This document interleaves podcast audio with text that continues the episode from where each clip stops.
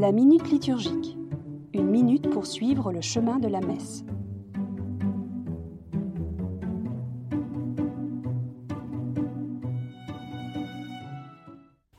Dans l'Eucharistie, la profession de foi est une manière pour les chrétiens de répondre à la parole entendue.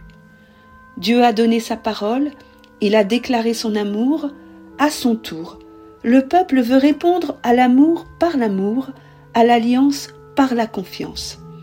Et cela s'exprime par la proclamation d'un de ces deux vénérables textes où l'Église a condensé sa foi. Le symbole de Nicée-Constantinople, c'est le texte le plus long. Il est commun à toutes les confessions chrétiennes. Ou le symbole des apôtres, plus court, aux expressions plus bibliques. Cela commence par un je crois solennel. En latin, credo. En effet, la foi se dit en je parce que nul ne peut être croyant par procuration.